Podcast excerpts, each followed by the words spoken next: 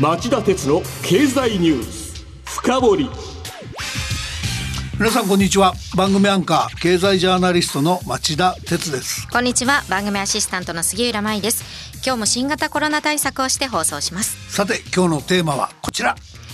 円安圧力を強めかねない。日銀の長期金利の上昇抑制策。はい、えー、日本銀行は昨日までの4日間使える手段をすべて動員して強引に直近利の上昇を抑え込みました。メディアでも日銀オペ総動員という見出しが踊りましたね。こうした強引な直近利の抑制策の背後には日本経済が未だにデフレ経済から脱却できておらず直近利が上昇すれば経済の回復軌道を腰折れさせかねない。そんな危機感があったと考えられます、はい。しかしその手際が良かったかとは言い難い上十分な効果を発揮できたと言えるかどうかは議論が分かれるところでしょう。しかも直近利の上昇を抑え込むことには円安圧力を高めるという大きな副作用も伴います。そこで今日は日銀が総動員した直近利の上昇抑制策の功罪について考えてみようと思います。それではお知らせの後町田さんにじっくり深掘ってもらいましょう。町田鉄の経済ニュース深掘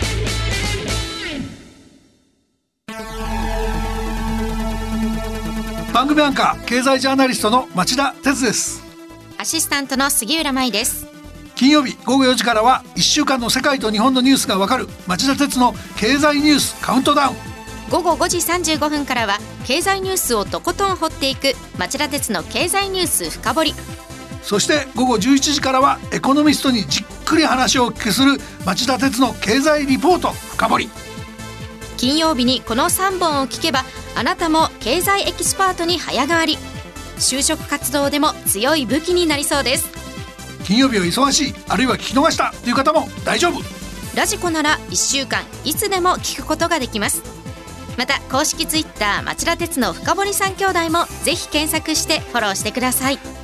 激動する時代の中で確かな視点を持つためにも町田鉄の深堀三兄弟ぜひお聞きください今日の深堀町田さんこの番組のリスナーの方は、まあ、債券市場を常にモニターしている方ばかりではないかと思います、はい、そこでまず日銀が今週どのように長期金利の上昇抑制策を講じたのかというところから振り返って説明してください。はい。あの最初は月曜日の3月28日の午前に行った指値オペですこのオペはオペレーション公開市場操公開市場操作のことを言います、はい、でこの日の朝日銀は新発10年債つまり新規に発行されさされる10年債を対象に大札があれば0.25%の利回りで無制限に買い入れることを通知しました。しかし日銀が提示した利回りは市場実勢より高く、まあ、価格でいうと安くなんですが、はい、午前の取引終了までに応札する金融機関はありませんでした。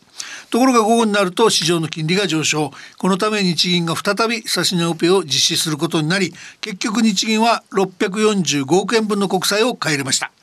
日銀が1日に2回の指値オペを実施したのは実はこの日が初めてだったんです。その指値オペですがもう少し分かりやすく説明してください。そうですね。あのこれは日銀が指定した利回りで長期国債を買い取るっていう制度です、今話したように月曜日に2回行った指値オペは新発の10年もの国債を0.25%の利回りで無制限で買い取るというものでしたでこういうことをやると理論上オペの期間中に0.25%を超える金利で国債が取引されることはありません。というかできません、はい、つまり0.25%が長期金利の上限になるわけです。だから長期金利が上昇することを防げるわけですね。そうなんです。でただしですよもちろんこういうオペを乱発すると自由な取引が妨げられ市場機能が損なわれかねません。その議論はまあ別の機会にすることとしてここは先を急ぎますね、はい、この日の動きで注意したいのは指値オペで日本の長期金利が低く抑えられると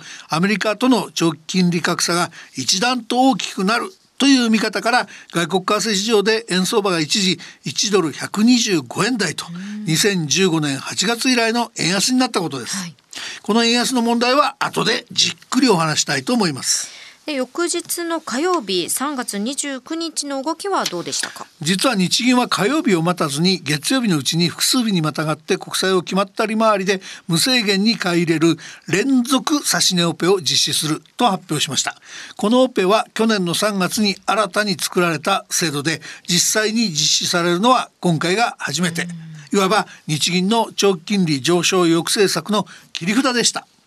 月曜日に2度行った単発の指値オペと違い複数の日程にわたって買い入れを続けられるのでより強力に長期金利を抑え込む効果がある手段とされています。日銀はこの連続指値オペを火曜日から昨日までの3日間実施するとしました。はい。その背景には月曜日1日2回の指値オペを行ったにもかかわらず、新発、新発10年債の利回りが0.25%前後と日銀の買い入れ利回り付近に張り付いてしまい、直近利が十分に下がらなかったことがありました。今度はうまくいったんでしょうか？えー、午前と午後に連続指値オペを行い合計で5200億円分を超える国債を全て買い取りました。この結果オペの対象となった新発10年もの国債の利回りは0.245から0.25%と上限に近いとはいえ上限の突破を抑え込むことはできました、うんはい、しかし全体を見れば直近利の上昇圧力の強さを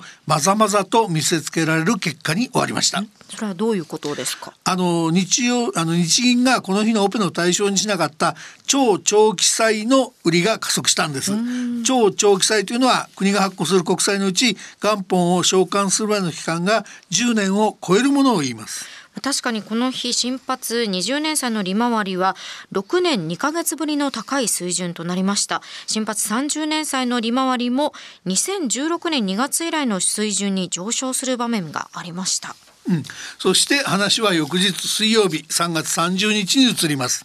この日の朝日銀はもともと予定していた対象年限の国債の買い入れ額を増やしさらに予定していなかった超長期債も追加でオペの対象にすると発表したんです。前の日の超長期債の動きで明らかになった幅広い直近利の上昇圧力を抑え込みにかかったっていうわけですね。さらにこの日の午後には予定外の国債買い入れオペも追加で通知しました。実施しました、はい、でその結果長期金利の指標となる新発10年もの国債の利回りは前の日より0.025%低い0.220%で取引を終えました。したはい。あの他の幅広い年限の国債にも買いが入り利回りはそれなりに落ち着きました、うんはい、ただしオペを乱発した結果この日の日銀の国債買い入れ額は短期国債を除いてもおよそ2兆3000億円とほぼ9年ぶりと言われる規模に膨らみました。2兆3000億円超えというのは大きな額ですよね。でしょ、はい、そして昨日3月31日は前の日に通常の国債買い入れオペの買取を大幅に増額して国債の流通利回りをある程度下げていたことから新発10年もの国債の日銀への応札はなかったと言います。いずれにせよ日銀が今週オペを総動員して腕力で直近利の上昇を抑え込んだ様子はよく分かってもらえたんじゃないでしょうかね。まあ、何でもありだった感じがよくわかりますし、この必死さも伝わってきましたね。はい。で経済なんですけど、はい、実際のところ足元の日本経済の回復力はアメリカなどと比べて極端に弱い状況です。ですからデフレ脱却に、えー、こだわってきた黒田日銀総裁としては直近利の上昇を抑えることで一義的に、えー、日本のよちよち歩きの回復を回復の足取りを守りたいといった意識があるのかもしれません。ですがこういう時に行うオペは平時に行うものから殿下の宝刀的なものまで順に並べると1通通常の国債買い入れのオペの増額2臨時の国債買い入れオペ3指値オペ4連続指値オペっていう順番のはずなんですね、はい、ところが今回は3の指値オペと4の連続指値オペをやっても直近の上昇をを十分に抑え込むことができなかったために1の通常の国債買い入れのオペの増額と2の臨時の国際買い入れオペを大規模に繰り出さざるを得ませんでした、番組の冒頭でもちょっと触れましたがこれでは日銀が直近利の上昇圧力の強さを読み違えていてオペの手順がうまくいかなかった。っていう感が拭えませんよね。確かにそうですよね。でちなみに昨日3月31日の新発10年もの国債の利回りは0.22%で取引を終えてますから日銀が買取利回りとしていた0.25%との差はわずか0.03%しかありません。す、で、に今週巨額の国債買取を行って市場に流動性を供給し量的緩和をした形になっていることも世界的な流れに逆行していますが今後もオペが必要になれば再び応札が殺到して結果的に量的緩和をしてしまうリスクが残ります。それもいびつな感じがしますよね。そして極めつけは黒田日銀が長期金利の抑え込みによって円安圧力を高めていることではないでしょうか、はい、アメリカやヨーロッパ諸国の長期金利が今後大きく上昇していく可能性が高い中でこのように日銀が力ずくで長期金利を抑え続ければ、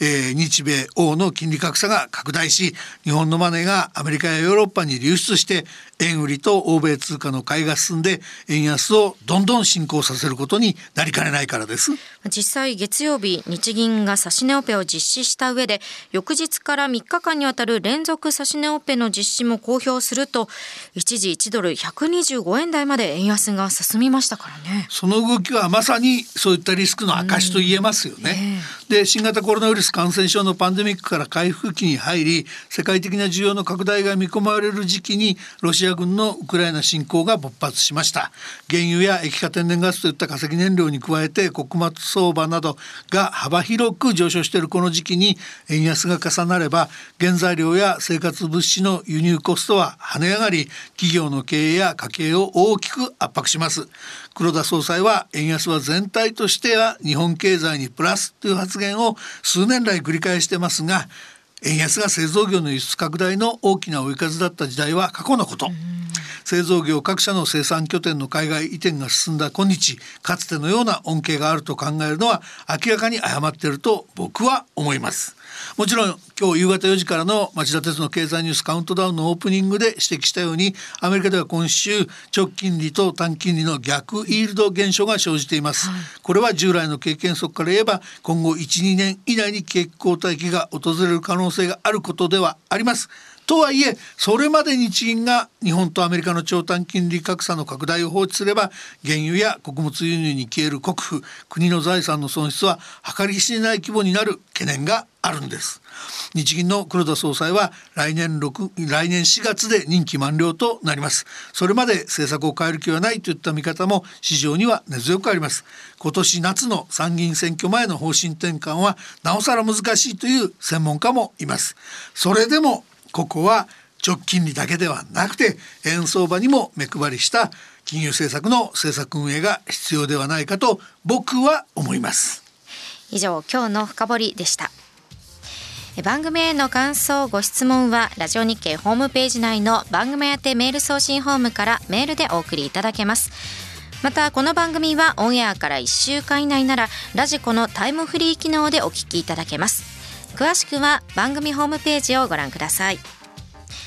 さて今晩11時からの町田鉄の経済リポート深掘りはやっぱり深刻なウクライナ侵攻の経済への影響。原油が1バレル110ドルに落ち着いても2020年代半ばにはゼロ成長にと題して日本経済研究センターの小林達夫政策研究室長にあちらさんがインタビューします。